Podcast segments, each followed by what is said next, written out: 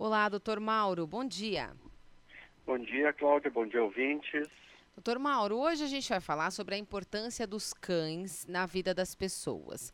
Muita gente acaba adquirindo aí um cãozinho para ter uma companhia. Tem gente aí que está substituindo filhos por cães, né? Acaba tendo, sendo aí mães e pais de pets.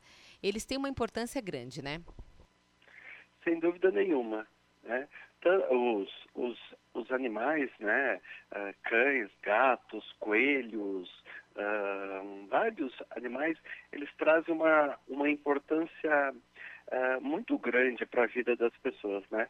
E a gente estando no Natal e a gente vê, né? Eu aproveitei nesse tempo e estive estudando as religiões, né? Todas elas, apesar da gente estar na época do Natal, final do ano, e todas elas têm uma importância muito grande nisso e a ciência também mostra que as pessoas ficam mais calmas, ficam mais tranquilas quando tem a companhia uh, de um animal junto.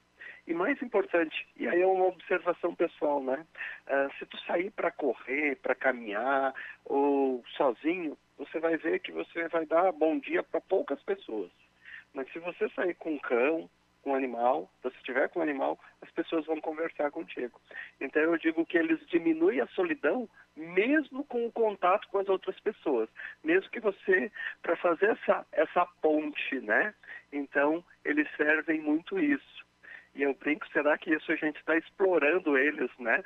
Não estou dizendo que é uma exploração do mal, nada sim, disso, né? sim, né? Mas é uma exploração, né? Que eles nos ajudam a fazer esta ponte, né?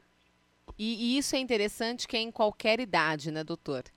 É uma companhia aí para quem já é idoso, às vezes que fica mais sozinho, casal sozinho, né? Tem um cachorrinho e tal. Casais mais novos que acabam adotando, como eu disse, até para para ter aí em casa essa companhia, todas as idades, né? Exatamente.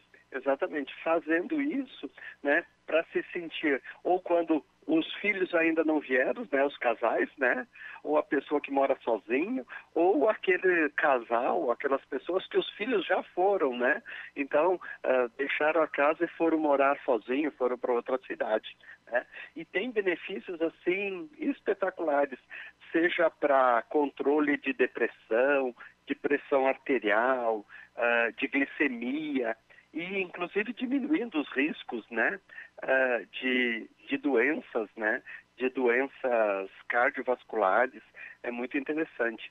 E além disso, aqueles benefícios, né, que a gente já viu de que eles previnem, que eles preveem, alguns cães, eles conseguem prever um infarto ou uma crise de hipoglicemia ou uma convulsão em pessoas, né? Então, além disso, eles têm um papel fundamental para essas pessoas que têm essas doenças e vivem sozinhas, né? Então, eles, eles são um auxílio importante para esses cães que eles acabam aprendendo, e não cães de raças ou é, cães que foram treinados para isso, né?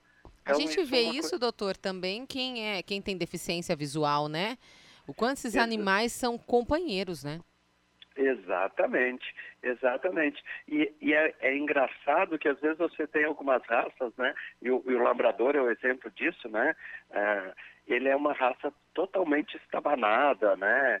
Faz bagunça. E quando ele é um cão guia, ele é uma coisa exemplar. Né? Uh, então, ou quando ele está a trabalho, quando ele está acompanhando, ele tem um comportamento. Quando ele está brincando, ele tem outro, né? Isso mostra a nossa a inteligência que eles têm, né? A inteligência avançada, né? Eu até considero isso porque eles sabem diferenciar, né? Verdade. A, as situações. Tá certo. Muito obrigada, viu, doutor? E um bom ano novo, já que a gente está aí no finalzinho de, de dezembro. Um feliz ano novo para o senhor.